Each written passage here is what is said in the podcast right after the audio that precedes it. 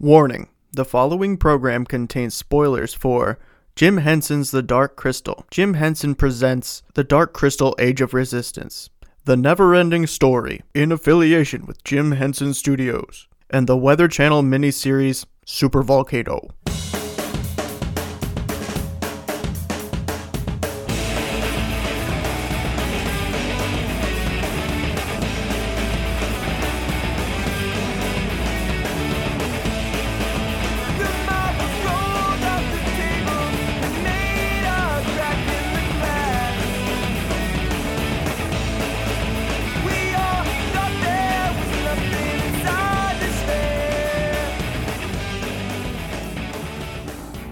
Welcome to another thrilling episode of the Disc Dump Podcast, the show where we review movies, games, and music to determine if we're going to be keeping the disc or if we're going to dump them. As always, I am your host, Miles Trout, and today I am remotely joined by the wise and witty Casey Weber. How you doing? I'm doing pretty good. How are you doing today in quarantine? Uh, I'm going okay. I'm awaiting my coronavirus test results, so I'm feeling a little under the weather, but that's all right. We're gonna Yeah. make it. I don't envy you right now. I mean, I, I don't feel as bad as I think I should with the coronavirus, but you know, it's it's not fun. Today's episode, we are going to be talking about the Dark Crystal, but first, a brief history. So I feel like a lot of us grew up watching this movie as kids, but I imagine the new generation is gonna like think of the television show when we say the Dark Crystal. Did you grow up watching this movie? Yeah, I think it was one of the first movies that actually scared me as a child. Really? Yeah, for sure. I watched it very early, like possibly four or something, because mom and dad used to watch it, and all up my childhood, my sister watched it, and then I approached it again much older, like 11 or 12, and I just, I loved it. I loved every bit about it. It was so weird and puppets. And it wasn't like the Muppets or anything like that. It was, it was just, it was a really cool way of doing adventure and fantasy, which as you know, I absolutely adore. So I grew up with it for most of my life. I definitely saw it when I was a little kid, but I don't think I owned it. But I like would go to friends' houses and they would own it. You know how like in the '90s they would just pop a VHS in and you'd just watch the same one like three or four times in a day. I feel like that this is one Yep. of those movies for me also. And like we had Muppet Treasure Island was probably the only other Muppet movie that we had. So that was like the one with Tim Curry. Yeah, I don't think we had that. I can't think of many actual puppet things we've watched. I mean, the Neverending Story had the one big puppet, but Did Jim Henson do that one? I think it. I didn't write it down, but it's a possibility. I'm not sure. I saw his name mentioned alongside of the Neverending Story, so I'm not sure. Well, I would imagine then if there's a giant puppet involved, that would be his his involvement. I mean, I think it's a giant puppet. Yeah, I mean, I don't think They it's real. Didn't have CGI. yeah. Um, so I know that he did Sesame Street and he did the Muppets and they did the movie Labyrinth. I think Labyrinth came after the Dark Crystal, right? Right. I Mhm, definitely had that when I was a kid because I had the hots for. Uh, is it Jennifer Connelly in that movie? Oh, I have no idea. I have no idea. I have no idea. I was all about her when I was a little kid. It's been 15 years. Okay. It's been 15 years since I've seen The Labyrinth. It's been a long time. I have to watch it again. I can't. Do you know like where to acquire that movie? Um, on Amazon they sell the Dark Crystal and Labyrinth together in one box set that I almost got. So that's like thirty dollars though. Yeah, but it's uh, I definitely want to see it again. But apparently, like as an adult, if you watch it, you can see that David Bowie doesn't wear any underwear underneath his like leggings, and you can just see his junk the whole movie.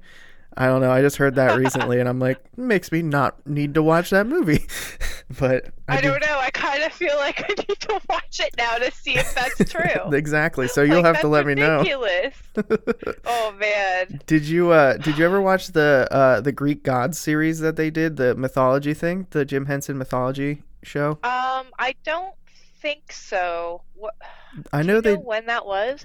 I'm not sure. I know they made us watch it in high school in all the like mythology classes that I took. So I know that I think he only did one episode of it, so it'd be understandable if you didn't see it. It's the one with Icarus and the Minotaur. Yeah, I don't think so. We were taught the mythology from books at my high school. Oh no, we watched tiny children's program and my no, we also read the books, but you know, there's some days that the teacher wants to phone it in. Yeah. Uh, I guess that's true. I feel like Jim Henson teaming up with Netflix is like some serious shit because they are they're not pulling puppets with that TV show. Yeah, pulling puppets, Oh, not no. punches, but it was like pretty It- serious. I, I really like it. mm-hmm. I really enjoyed the behind the scenes one too. Uh, it was really eye opening to watch him actually create it, especially the uh, that one section, the podling, the the bath time. That that was just so cool Mhm. watching them create it and moving things around. Fascinating. Yeah, I loved it, and I love how they like put little robots in the top of the puppets' heads to like make them have facial expressions and stuff. The whole documentary was amazing. It was like I don't. Did you watch the like making of Game of Thrones documentary they released at the end of Game of Thrones? I did not know. It's like- the released one. Yeah, it's it's like two hours long, so it's too long. But it's like some of the craziest shit I've ever seen. Like there was like literally a million people who worked on that show. Basically, like there's so so so many people, and just like seeing the behind the scenes. The only thing that came close to that was watching the behind the scenes of this show, and how much like time and effort went into the production of it. It was pretty fucking crazy. Yeah. The speaking of like the facial features and stuff, though, I feel like the Skeksis didn't have very good facial features. Am I wrong? Did you feel like that too? I don't know. They were more vague, and they I, I feel like they used a lot more sounds for the Skeksis to like mm-hmm. indicate how they were feeling, and it might be because they're more of a vocal race. Because not all animals use facial features, so you could think of it like that, or it might have just been harder to actually, with such a elongated and I'm assuming metal frame. I don't know. I don't remember what did they use for Uh, it was like latex. But oh, it might have just been harder to incorporate, but it could have been because they were like a different world, so they have completely different ways of well, like know communicating. Essentially, some of them were actually pretty cool. Like uh, Chamberlain and the scientist, they had re- really expressive faces, but like the the emperor, he did he had one expression, but they like compensated by animating a, a tongue every time he opened his mouth. It would just like wiggle. I don't know if you noticed that. Mm-hmm. That was yeah. I mean, overall, I liked it, but it took me a hot minute to get past the I am looking at puppets mentality. Like it, it took me a while. I was alright with that. The second time I watched it, that's when I started like catching some things, and I was like, oh. I mean, it's obviously a puppet. Like, I can just almost imagine the string, you know what I mean? Mm-hmm. It just became a lot more easy to connect that it was a puppet. The first time I watched it, though, I was enamored. But Well- that's just how I am when I watch things the first time. I'm all in it. I'm ready. I mean, I started watching it a couple months ago, and I was like, mm, I don't know about this. And then I watched it this most recent time, and it took like the end of the second episode. I was like, okay, Netflix is serious. That's the one that ends with like the peeper beetle, where they like chop out Mark Yeah. Hamill's eye with a bug. That part was crazy. This show is like a kid friendly Game of Thrones, but like it's not really that kid friendly either, though. It's like super violent. Which is why I like that they did it that way because the original movie was like that. It mm-hmm. wasn't. It was like a kid movie, but also it was a horror movie. Like it was a horror movie with puppets. It was great. Like I don't know. I had dreams about the Chamberlain's like sound as a child, like that. Mm. sound. Oh, Did you realize man. um, that it was uh, what's his name? Simon Pegg played the Chamberlain in the show. no, I had no idea until I watched. it. I was like, "Re- what? Ex- then I went and looked at all the cast members. I was like, oh my god, that's so cool. Yeah, he uh he he was so good because he sounded just like the original guy did. And uh, Mark Hamill obviously played the scientist. Mark Hamill was fucking brutal. He was like killing Yeah. people and shit. I fucking loved it. But that's another like very good. in the last episode of this I did I talk about how like when I know when I can identify a celebrity it like takes me out of it. So the whole time I was like hearing Luke Skywalker going, "We are going to kill them," and I was like, mm, "This is taking me out of it." But I mean, I love Mark Yeah. Hamill, but that's like when the Peeper Beetle came out and they yanked the dude's eye out. I was like, "Holy shit, Netflix is serious. This is gonna be a show." I was excited they did it because in the original movie he has the whole robotic eye thing, and it was cool to see them like early on being like, "All right, we're like our purpose is to explain some things that happen later on that you might not know." And I thought that that was like really fascinating to watch, and it was it was very gory, and you're just like, "Oh my god!" Like Yeah. if they're willing to do this to one of their own for that, like what are they willing to do to these gelflings? I think that was the first time that clicked, you know? Mm-hmm. And like just the attention to detail on all of them, like their outfits are the same. There were a couple of extra ones in the show, which then you find out as they die off. It's like, oh, that's why they weren't in the movie. Like the one with all the pimples on her face. That was crazy. Like they always had her oozing and stuff. Yeah, that was really gross. yeah. Uh, which the one was? collector. Is that what her name was? Is the collector? I'm almost positive I could flip to the page, but I'm pretty pretty sure. I like the one that has two pairs of glasses that like reads. He's pretty cool. Yeah, I believe that is the scroll keeper, the librarian dude. I I think he's like super evil in a very different way. How so? Yeah, like in an intellectual way, whereas the other ones are very upfront about it. He just he's very much like all I care about is like this knowledge that no one else can have, but essentially me and like the other high people. He's just he's very vindictive, and reading into the lore of it, it was shown how in the first in the movie the Chamberlain and the General were against each other to become the new emperor after the emperor perishes Mhm. and there are different people who are on different sides. And the science or the not the scientist but the scroll keeper i believe was on the side of the general. And i feel like he did some vindictive things in the background to make sure that his like what he wanted to happen would happen. He's just a very conniving character the more you look into him and i like it. Yeah, I feel like they were trying to like paint uh Chamberlain into like a puppet master kind of thing.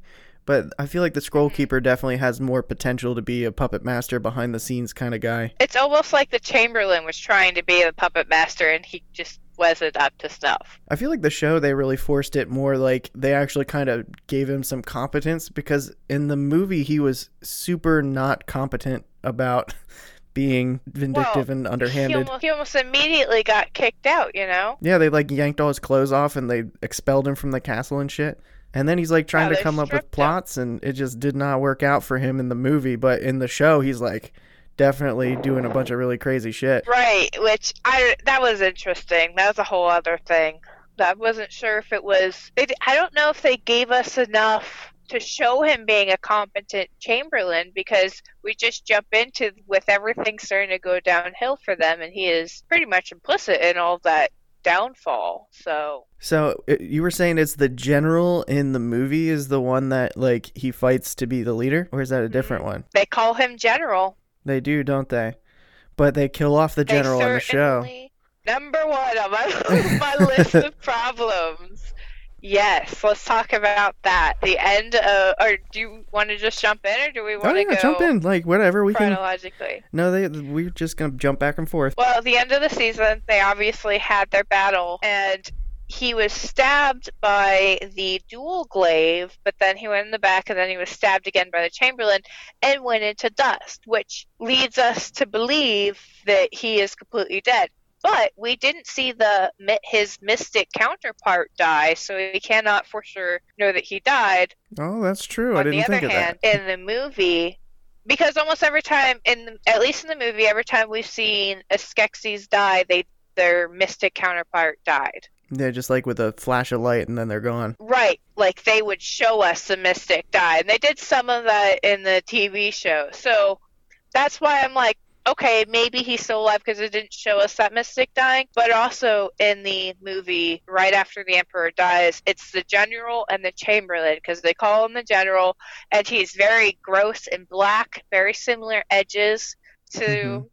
General in the TV show a little bit different, but I mean, he was known as a general for us when it was just the movie. So Hmm. I think it's the same Skeksis, but it's it, he died. You know, I don't know. looked I feel like he looked more like a ninja turtle in the show. Maybe someone else gets promoted to general in the next season or something. That's what I'm saying. I did.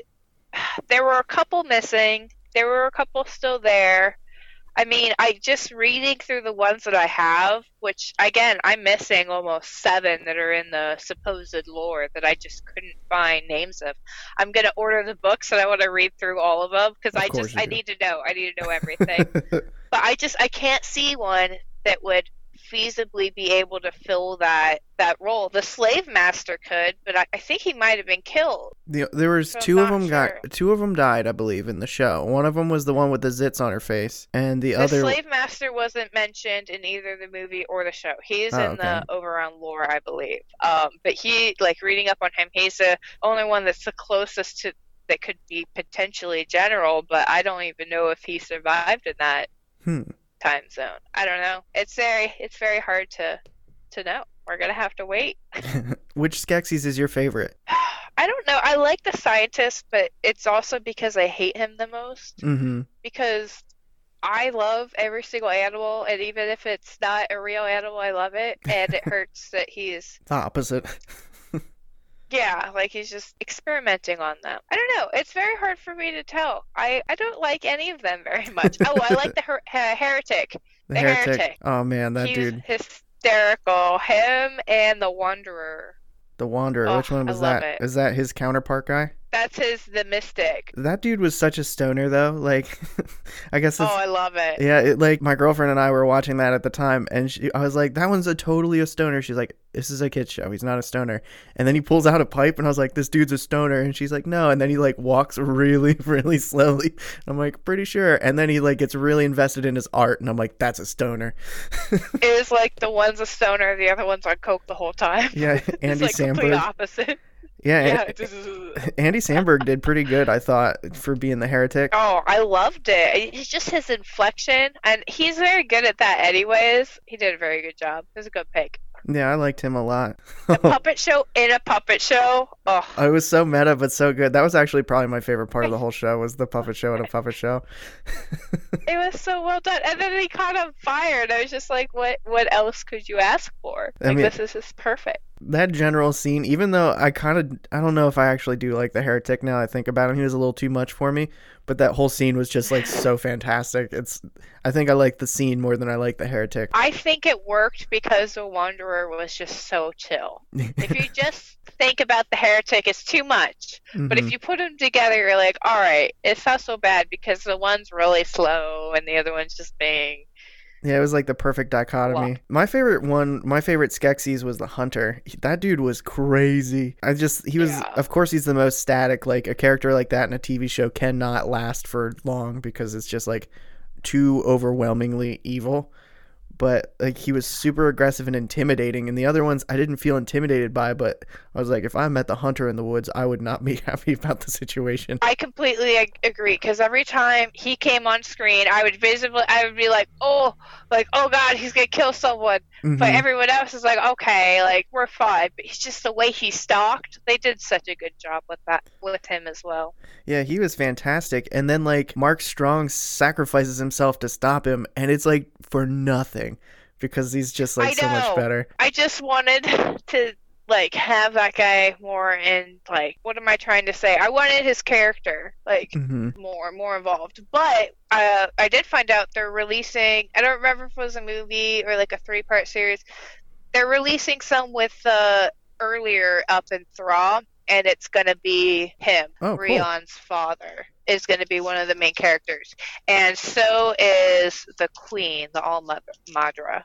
Oh, okay. So I'm excited for that one. I don't remember when it said it was going to be coming out, but it looks pretty excellent. Is it going to be a show or like a comic or something? I can't remember. I I don't think it was a comic. I believe it was some kind of show, but it might have been because I was I was looking at mostly comics because that's uh, the graphic novel that I'm currently reading. But I have to I have to research again and see. It's kind of hard to go out and look for the things you're looking for right now, but when I can, I That's true. Yeah.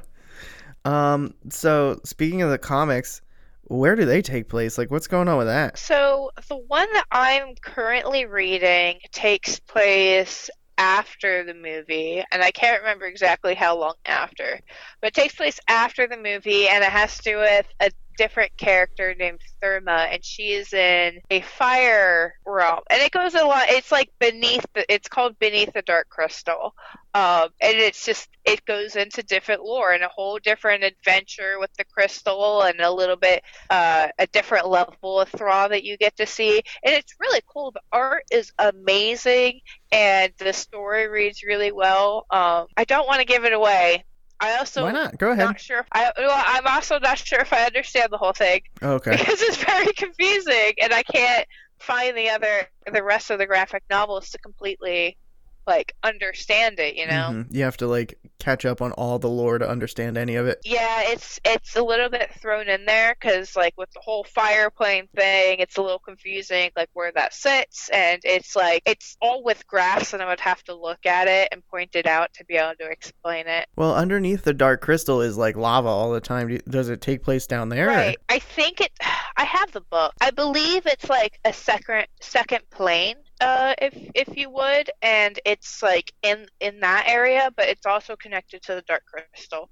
So there's Thrall, and then this land, which has its own name, and then the rest of the universe. Hmm. I don't know if you can see that, but that's what it looks like. So the dark crystal's in the middle, and one world's on top, and one world's on the bottom. One's Thra, and one is like um Like the the upside other down. world. Yeah, kind of, but it's like a fire one. I'm trying to see if I can find. We can like post a picture name of of it it. on the the Disc Dump fans page for people to see. Yep, it's uh it's set afterwards though, and uh it is very excellent, so I recommend it. It's called Beneath the Dark Crystal, and um, the art's just, it really is phenomenal. I only have volume one right now, and I think there's three out. Who's that by? Um, Adam Smith and Alexandria Huntington. And it's Jim Henson's Beneath the Dark Crystal, so It's official. he does have some say in what goes into it. Yep. I mean, I don't think he does. Isn't he dead? But his his people do. Jim Henson Company, that's what it's called. Yes. So here's a question: Are the Gruenaks in that comic? They they have like the most expressive face. They were the ones who had their mouths sewn shut, and they had to do the scientist bidding. Yeah, they're not in here. This was this was a long time after, I believe. They it's were- like a whole new story arc. Yeah, I'll yeah, have I to check have to look out. more into it. The Gruenaks were definitely like my favorite characters in the whole show, though. I don't know about you, but I was pretty upset when they used them to be, to create. Uh, The armored spider monster things. Yeah, that was upsetting. yeah, I have it. I have it written down somewhere. The Garthok. Yeah, that's right. That that was upset because like they were so cute and they were so sad all the time, and like they had all these chances at redemption, and then they get gutted and like murdered. And it and it said like they were one of the last of their species, which is also a problem of mine, because now like did they just keep like reusing the parts out of the couple to create that huge army, or did they find more? Because they specifically said there weren't very many of them left. I just watched the movie like a half hour ago. I don't think they had more than like five of them on the screen at any point in time. I don't know if like any of the other series or lore they say there's a whole bunch of them, but like they only send three into uh Aughra's house, and then later when the the jackrabbit horse things are fighting them, there's only three or four of them. But at the very they end, they're getting mention grabbed. it being an army, That's true. but that that is that could be very true that there are not very many of them. You're made to think that there's a lot more of them. Yeah, they're kind of just nameless bad guys, so there could be as many or as few as they want them to be for the storyline's sake. Right. So let's talk about the Gelflings. Which Gelfling of the movie or the shows is your favorite Gelfling? Deet. Deet's awesome. she like turns into this crazy druid goddess thing. I loved it. Yeah, and it's just so sad. And it's like every time Mother Aughra saw her, she would call her Gentle Deet. And like the last moment when she was actually pulling in all of it, the darkening, she called. She's like, "Oh, Gentle Deet," and I was just like, "Oh, that's why she could do it because she's so gentle." And it just hurt my heart. right in the feels. yeah, the Which one's your favorite? of the Gelflings, I liked the oldest princess. I think she was the oldest. She might have been the middle, the one that like turns evil and then turns good again. Celadon. Celadon, yeah, she was the most dynamic character in the whole show. She had like this huge arc. Yeah, she was pretty great. I mean, I liked her whole sister's arc. I was a little upset the middle sister was Tara or Tavra. Tavra was the middle sister, and I'm I like what they did with her. It's a little unfortunate that she died and that um that we kind of missed out like a huge arc of her story when she was in the castle and then got imprisoned and all this stuff, and that's a little upsetting. But I, she was my favorite sister until the series progressed and then we lost information on her. I feel like she wasn't super relevant until she was like about to die, and she, didn't she like become the Borg, and was one with the spider people. Isn't that what ended up happening to her? Yeah, she became the Ascendancy with the Arathim. And the Arathim were the spiders, right? Yes. Yeah, they yeah. Okay. They called themselves the Ascendancy, but they're they were also called the Arathim or Spitters. That's our spitters. Yes, that was crazy. I, when like uh, Cersei from Game of Thrones was standing there, and like all the little spiders came and like turned everybody into the Borg. I was like, oh snap, they're gonna kill everyone, and then they didn't. And I was like, well, I guess that makes sense if you want to have a competent story later that not everyone's just gonna die. See, the problem I'm having is that you're calling all these characters by the voice actors, and I'm just like, I can't remember what? her name. The um, I have all of the characters' names down with the lore, and you're just like Cersei. I'm like, Lannister, what is she doing here? she's the only human. She's just standing over the puppets. uh, no, what's uh, she's the uh, the Maudra of the Stone and Wood or whatever. Oh yeah. Oh, I don't know if I wrote her name down actually. I mean, the Yeah, of the Stone and Wood is enough, but she was pretty cool. Yeah, I think my favorite character in the whole story is like without a doubt Aughra. I love her. Uh, I think she's great. she's such a bad bitch. I love it. She like I feel like Queen Latifah should have played her just because she could give it that. Mm. That's true. I mean, I like the. She has a little bit of a gravel to her voice. The Queen Latifah quite, doesn't quite have. That's true. But I just everything about Mother Aughra, like just her relinquishing the crystal to the Skeksis and just how she was like gone for so long. I just I loved all of that, and then going into her being in the movie with helping the new generation of Gelfling trying to succeed at the same task. This is just a very interesting arc for her. I agree. And like I feel like the movie didn't do her justice the way that the TV show did. Like I feel like the TV show saw her and were like she's too cool to not make more important. They had in the movie she's just like an old crone who happened to be there at the start of everything. And in the show they turned her into like God, basically like one of the uh the god of the earth or whatever it's called uh Yeah, she was born of Thra, Thra. early on. Gel- the Gelfling were there before, and then she was born of Thra, and that's when they learned how to do the dream space. And she taught them, and they taught her, and then she became uh, a voice or a magical presence of Thra that the Gelfling were united with. And then the Okay. Skeksis came down. And then she made friends with the Skeksis for some reason. Yep. Well, it was all because she wanted to know more and she wanted to be enlightened, and they told her of these magical planets and worlds that they could visit, and that's all she wanted to do. And there was just so much, so they built her something. She said, "Okay, if you watch the crystal, I'm gonna go and explore and see the wonders that you've seen." And that was it, you know. But in the movie, they literally are like, "Who are you? You better listen to us," and they throw her in a cage. But I like the dynamic they had in the TV show because she was just like, "You're not the boss of me," and she just like walks right up to him and is like, "Fuck you guys." Mm-hmm. I feel like there, because there's a couple story arcs between these instances. I don't know much of them, but there are some story arcs in there, and I feel like Mother Aughra might have gotten started to get run down by the Skeksis, and they stopped respecting her. And because they were able to take out all the Gelfling, she didn't really hold any power on them anymore, Hmm. which could be a why a reason why she was so diminished. But she was still in the planetarium thing, and they still connected that, and they. I mean, Oh, that the- was cool. the planetarium thing. I was looking at the like the actual setting of that, and I don't know if they show it in the TV show. Do they? The planetarium? I think it's the uh it's the library from the castle, isn't it? Nope, they show it. Do they? It's like set up Yep. exactly the same as the library in the castle. That's why I was like, hmm. Yeah, but they still have they still have the swinging things. Like it has, she has all the planetarium moving and things. You know. I don't remember seeing it in the show, but I believe you because you've watched it twice. Well, because when uh when she woke up, remember the podling was dusting around the planetarium because he's been doing it, and his father did it, and his father did it oh, beforehand. that's right. And then that's she right. woke up when he was dusting her face, and then things were swinging over her head, and she was yelling at the podling for being awake for so long. And Okay, yeah, that makes a lot more sense. I totally forgot about all that. I did it. I have good knowledge when it comes to binge watching things. Apparently. Apparently you do.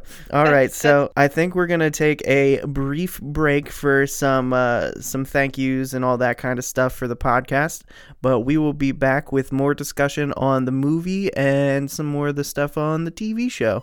Be right back. What a great conversation we are having today about the Dark Crystal. I want to thank Casey for participating. We had a really good time recording this episode.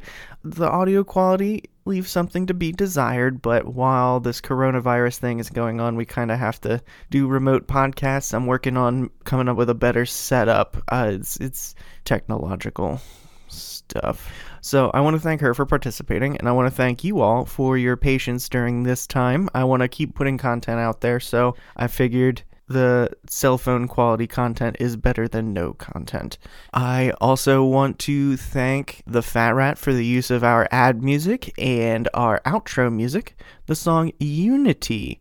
You can find that on YouTube. That's how I found it. Type in Unity the Fat Rat, and you can hear the whole song. It's some fun, bouncy EDM music. It's a really good time. I also want to thank the Jazz June for the use of their song Viva la Speed Metal.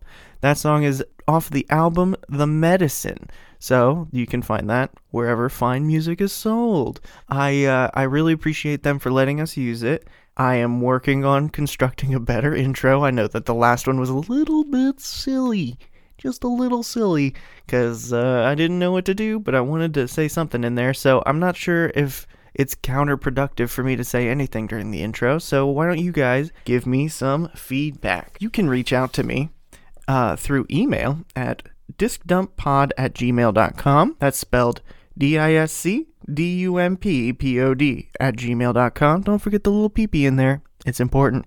Uh, you can also find me on Twitter at discdump. You can find me on Instagram, Disc Dump Podcast. Again, there's a PP in there. And uh, on Facebook, I have a page called the Disc Dump Podcast, or you can follow a group called the Disc Dump Podcast Fans. That's where most of my fans seem to congregate. You can start great discussions. You'll see all of the promotional material ends up on there. Like Twitter gets some of it, Instagram gets some of it, the Facebook group gets all of it.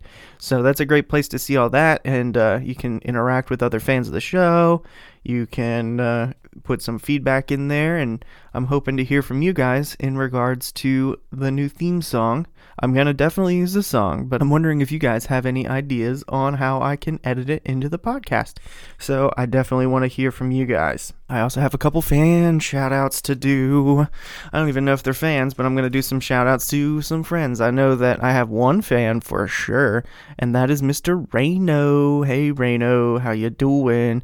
Reno has been listening to all the episodes and is giving me some really great feedback, and he seems like he really appreciates the show. So thank you for being a friend. I also want to thank Blake Anderson. We used to be pretty tight back in elementary school and middle school. I'm happy to be in contact with you again, Blake, and I hope that you enjoy the show. And last but not least, is going to be somebody who 100% does not expect me to say her name on here. That would be Miss Erin Sullivan. Hey, how you doing, Erin? Uh, she has been liking a lot of the posts and participating a little bit, so I want to say thank you to Erin. Alrighty, let's get back to the show. I hope you guys are enjoying it, and again, I apologize for the audio quality, but I still want to put out content, so this is for you. I think you guys deserve to have the quality content that I'm doing my best to provide. And uh, in these trying times, I hope that this at least distracts you from the fact that you're just sitting at your house staring at the walls, which I know everybody is doing. Be happy, love each other.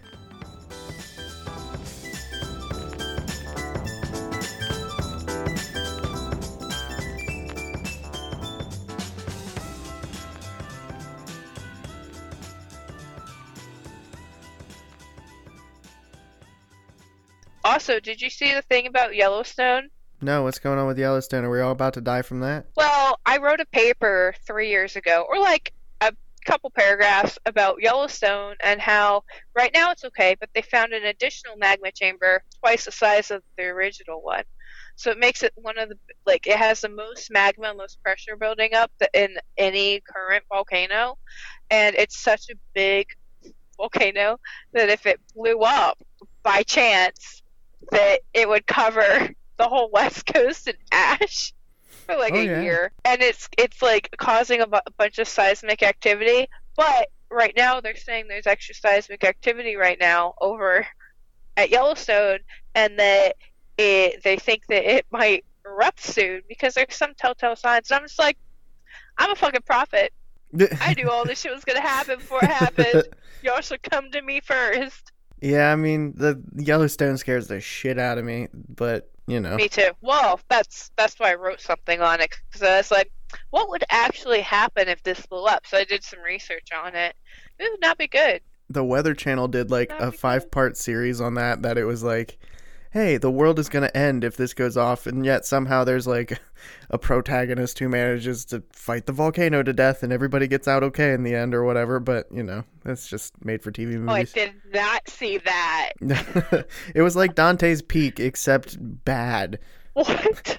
I have never heard of that. That sounds awesome. I have to find it. it was like a five part series on the weather channel i was like hmm, this, is, an interesting lane to get into That's great. Oh man. do you want to talk about the show anymore or do you want to move on to the movie Um, I mean, we're kind of jumping around uh, back and forth. Uh, let's just talk about what what we feel like needs to be said, and then we can fill in the gaps at the end if we need to. Or Bef- what go on I was gonna say, or we can be more regimented if you would like that. Nah, no regiments. We're right. organized All is not my thing. I'm in my PJs, Miles. There's no regiment here.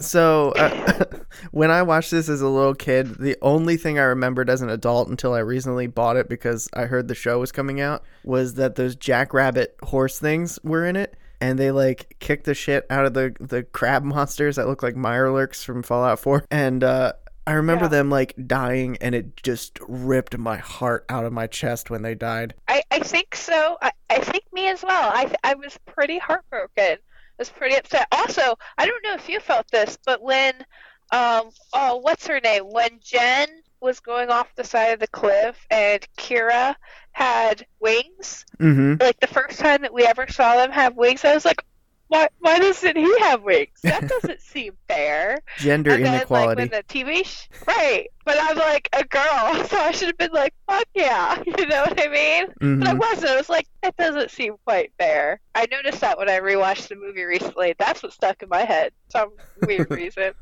I mean, it makes sense though. I mean, that was what I remembered was the horse people, but that's true too. Like, I definitely remember feeling some type of way that the girls had wings and the boys didn't, and that wasn't fair. When Me too. when the jackrabbit horse things died, I don't know what they're called. I'm just gonna call them the jackrabbit horse things. Um, I remember when they died, it was like the never-ending story when the horse dies in that one. Do you remember how terrible that shit Oh, was? yeah. Well, that was just depressing because the, the the horse gave in to suicide. So that's a whole different kind of depression. Um, but yeah, no, that was really sad too. I mean, That's just a whole different type of movies are- depression.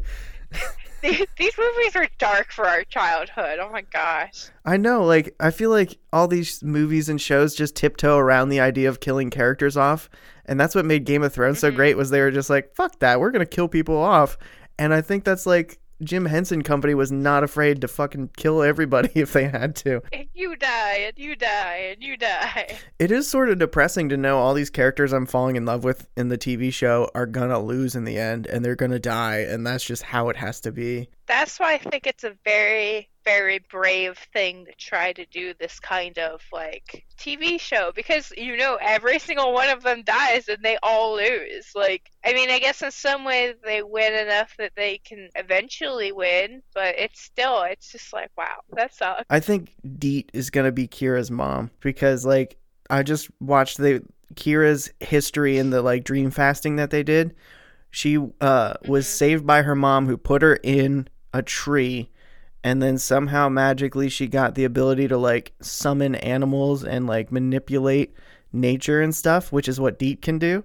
So I feel like Deet is Yep. Kira's mom. I think that's possible. I think that there's more than a hundred trine between the two times, though. I mean, But I don't know don't know long how they long live. dolphins live. I got I got to do some more research. I'll, I'll get back to you. but I, I do like that idea. I was watching and I noticed that she also had white hair, or Mhm. very, she she she looked a lot more like the Gro- Grottan, like a an evolved or slightly muted Grottan, especially more so than Jen. What type of uh, Gelfling is Rian? Rian is a stone in the wood. He's a stone in the wood. So, do you think he just has a tan, but he's actually like paler in skin? Because I feel like the uh, the Grottan ones, they're like the subterranean, and they're kind of like green looking.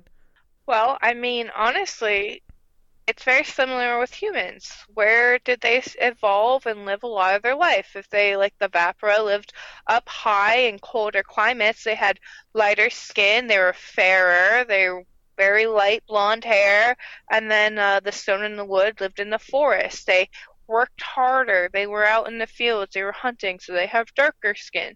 So maybe it maybe a little bit of tan, but their melanin also might be a little bit higher, you know? It just it really depends. Melanin.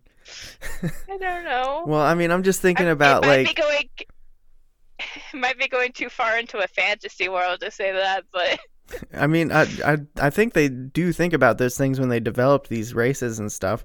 Look at the Spriton and the what was the other one? Um, the Dousan. The Dousan were usually much darker skin. They were the ones who lived in the, the desert, remember? okay. The ones who relished more in death, that Mhm. accepted death. So they were a little bit of outcasts. But they had usually much darker skin tones.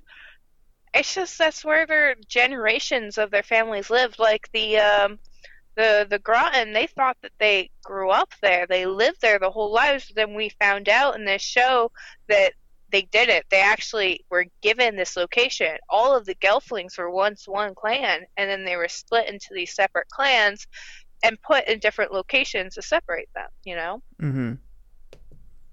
So then they evolved differently with different customs and different things in their heads about the other clans, which continue to separate them the further they got different. So in the lore that you've studied, do they like give a definite like Jen is this and Kira is this? No, because none of that is really mentioned. They do go to one uh, ruin that talks about like the Gelflings and stuff and like a prophecy, but that is not like it doesn't talk about the different clans in the movie hardly at all. Well, I guess it's because mean, like the for- cultures are all wiped out, Yeah, and they they kind of come together and then all get like, stomped. you know, wiped. Yeah. We don't know how long this unity is going to last. It could be like 20 Trine, it could be one Trine, or it could be like a 100 Trine that they're doing this battle. I'm not entirely sure. It is very hard to get a concrete timetable for this series, for That- this whole For the world. whole, It is difficult. I mean, how long is even a trine? Like it could be a week.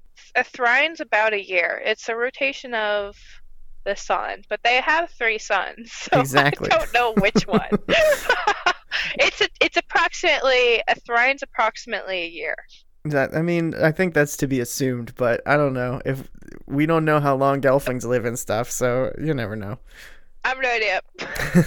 And I, I did a decent amount of research into this stuff too. I thought that by watching the show, the documentary, and uh, the movie, I was doing a lot of research. But you, you took this shit to the next level. You're reading comics and books and stuff. Well, I was more of looking for the books, and then when I started like writing some stuff down to talk about it, I started getting questions about different things, like especially like the the Skeksis, because like there's 19 of them apparently that are canon, and there's a few more that could be canon or aren't canon. I could only find 11. I I I found what that's 13. I found 13 out of 19 of them. Yeah, there's a bunch of them that don't seem to have names even in the show.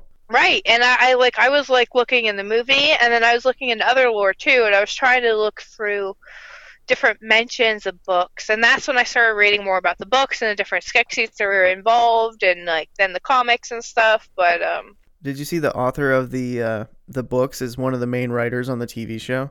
I didn't. Yeah, that's uh, so like all the Uh, books are officially canon because he Do you know which books? Because there's different books.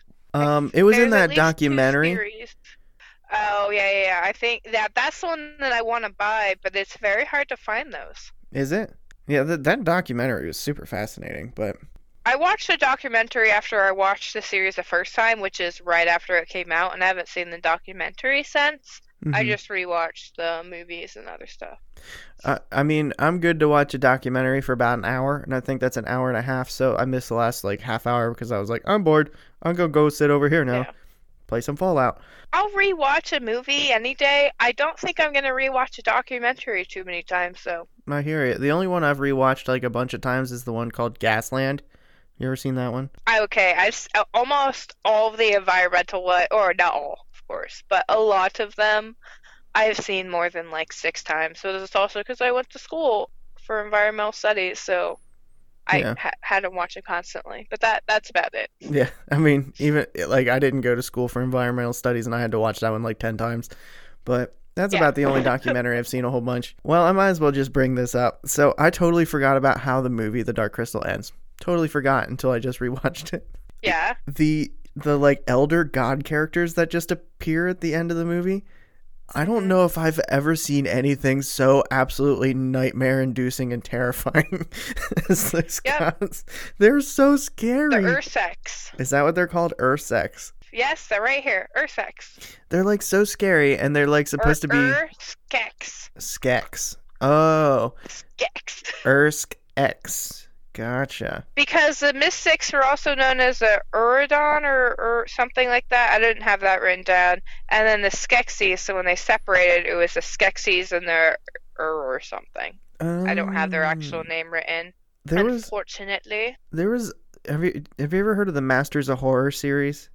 It was. I don't know. it was a series of short films that are like an hour long. I think Stars owned it, and they would have like famous horror movie directors and writers make like short films for this series or whatever. There's one called The Fair-Haired Child that is about is basically like a werewolf, but he looks someone gets locked into a room with him and he looks like the god characters from this show. And that's what it made me think of and that was like Oh. The scariest one of those horror movies. So like I immediately was like, "Ooh!" It's reminded me of I that. think I know what you're talking about. I don't think I watched that one though. But yeah, they're also watching the movie again. It was a little jarring how I don't want to say fake they look because they they are fake, but they're just they're very I don't know the whole just how they're built and their structure just doesn't make any physiological sense to me whatsoever. I know that's not supposed to. I'm just like, I just, it's just a dude wearing a crown with a sheet. yeah, I mean, but they're so scary you know too. what I mean? And then like But at- it is. It's a dude wearing a crown and then a sheet. and then like after he like they like heal Kira, they're like, "Okay, bye now." And then they like turn into sperm and they float up into the dark crystal and I was just like what? I guess it was supposed to be light, Yeah. but all I saw was sperm. I was like, this is not. They were white before, and then they like swim up. I don't know. That was Dude, little. that's not even all of it. Apparently, the Chamberlain didn't go up or something, and then like that's when the uh that's when this new one, the uh, Beneath the Dark Crystal, apparently they have to fight the Chamberlain again. These new characters, this guy Kensho and Thurma, and it's just like I don't I don't understand. Well, I also haven't finished reading it all the way, so I don't know how he didn't die, but um, it it, it just keeps going. And these these dang Skeksis. I mean, I love them though. They're so fun. I do too.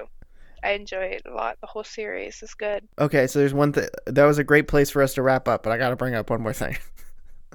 so for the Okay. TV show, they toned down how what what's her name again is Aughra. They definitely toned down the fact that Aughra has nipples. Because in the movie, her she her headlights are on the whole movie. I don't know Yeah. why Jim Henson felt the need to put those in there, but the TV show was like, It mm, a, it is Madonna-esque. I like I just wish I could have been in the writers' room for that one day where they were like, okay, but like we seriously got to talk about this. Oh, I did. I have a couple. I, I have like two more issues I had with it. If you wanted to go over them, otherwise you Sure. don't have to. sure, let's hear it. So the one we talked about was general, and we discussed that. And then uh, the one I have is in the movie. Uh, Aughra speaks in a in a strange language and is never mentioned in the previous in the TV show.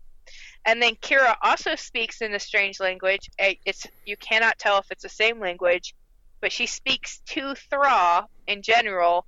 And I'm not sure if it is Podling. It could be Podling, but I think that there needs to be more information there with that language because it's hard to tell if it's the Podling language and if that's spoken to Thra, or if Mother Aughra has a different language. I just the whole language thing confused me. Speaking of podlings, actually, you bring up a great point that I wanted to also bring up. The podling language is basically like baby talk, right? The "Ah, da, ba, ba, di, boo, ba, di, ba, ba, di, boo." Yeah. It made me feel so good to hear podling speaking podling. I don't know why. I like if I was a dog, my tail would be wagging every time that they come on the screen, and I feel like that's why my dog loves me is if like that feeling goes on to my dog when I speak baby talk to her as the podlings when they speak to me in podling. Like I just get so happy and I feel like that's why my dog loves me is because I speak podling to her. And that's my story. I hope you liked it. I did. I enjoyed it. What I didn't enjoy was my cat using the litter box directly underneath me. I saw you like holding your nose and like trying not to make a Oh. scene out of it.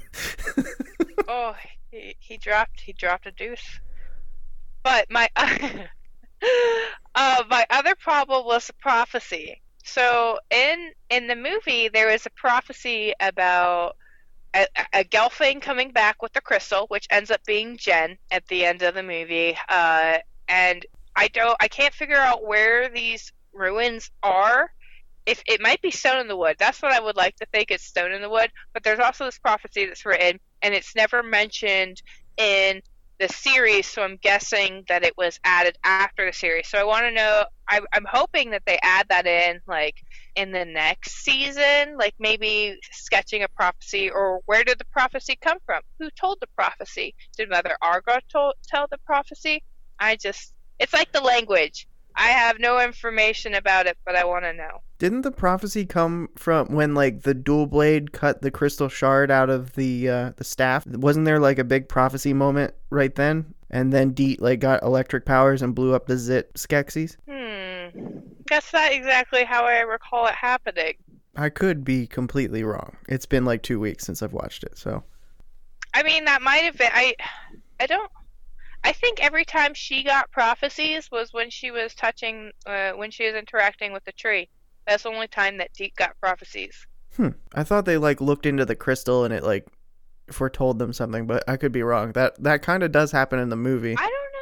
It does happen. Something like that does happen in the movie. I just want to know when the when that prophecy was made. Like what what part of their struggle was this prophecy made, and like where was it from? Was it from like a creature like Deet talking to a sanctuary tree? Was it from like a Mother Aughra perspective? You know, that's kind of what I'm curious on. There's also one glaring thing that we did not talk about that I noticed when I watched the movie and did not previously uh, realize that when when they use the the dark crystal to pull the essence, the podlings don't die; they become mind slaves.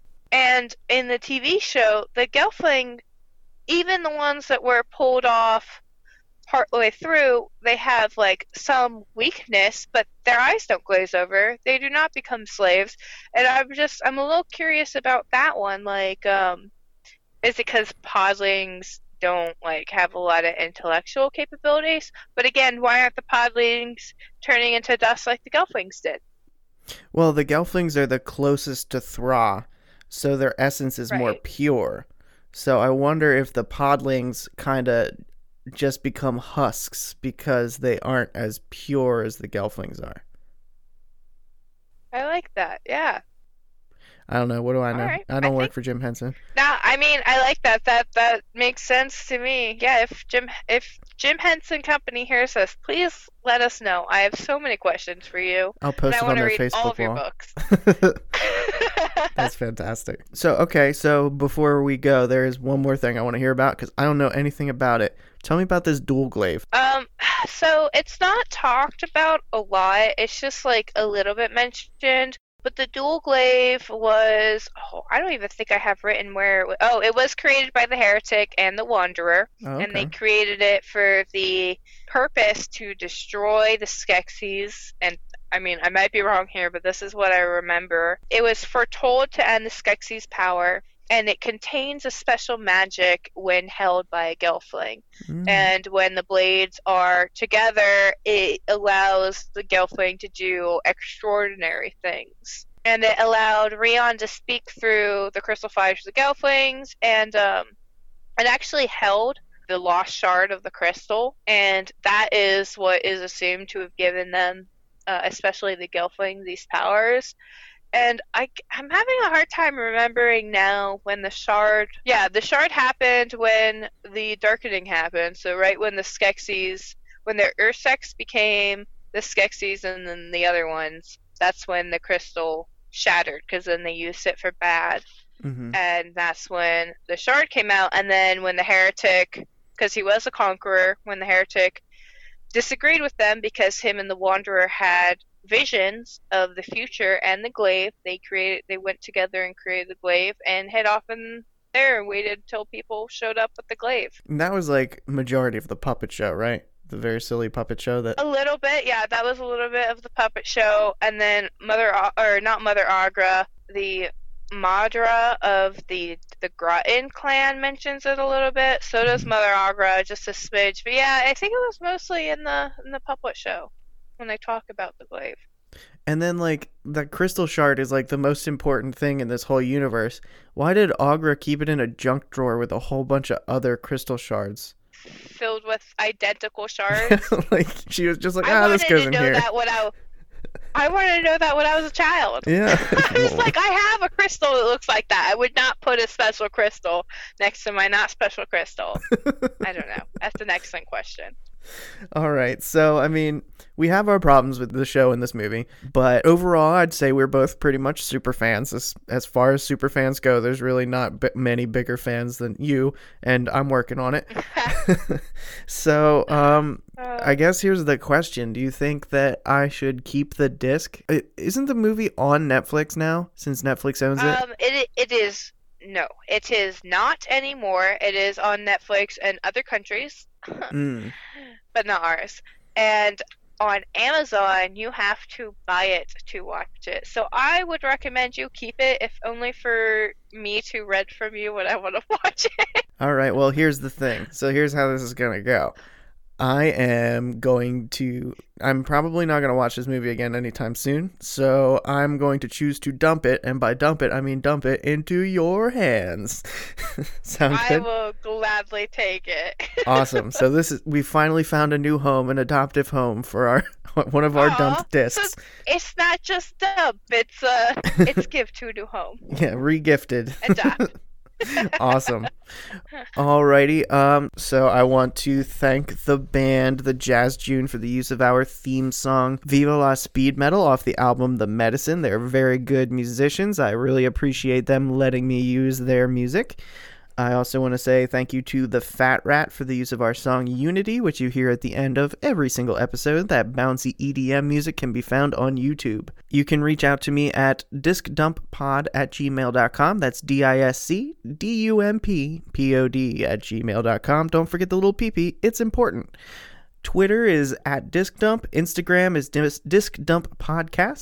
Uh, Casey, do you have Twitter or Instagram? Um, I do. I have both of them. If you give me a hot sec to look them both up. Sure. I mean, that sounds good. You should uh you should also follow me on those things because I do not have a lot of followers on those platforms.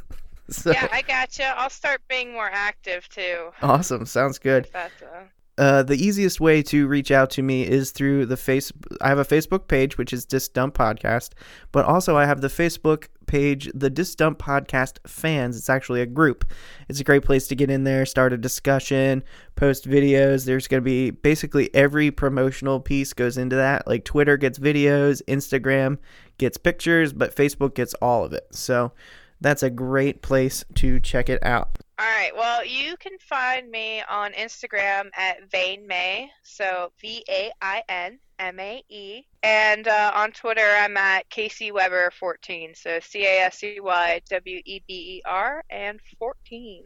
I am very boring, but I like to put some stupid shit on there sometimes. So if you're interested, it'll probably be cats. oh, I forgot to say thank you to you for joining me. I gotta say thank you for. I appreciate it, even though you're kind of like far away. Thank you. It's my pleasure. I'm sorry that I, I had a little bit of a not sleeping episode last week, but I'm very glad we were finally able to do this. Me too. And it's really it's really cool that we're still able to do our D and D games and the podcast to see you because uh, wow, it's been a while now. yeah, I miss D and D so much. I'm glad that we're able to play again. Um, Me too. I'm very excited. Speaking of, I think we have quite a few messages waiting for us to answer. This is true. Yes, my phone's been vibrating like crazy. Um, okay, so we have a new sign off for this show since you've been on it, Casey. I'm going to say, "Don't forget," and then I'm going to say a simple sentence, and then you're going to say "and," and then you say a simple sentence. Don't forget to wax the kitchen floor. And sing to your plants.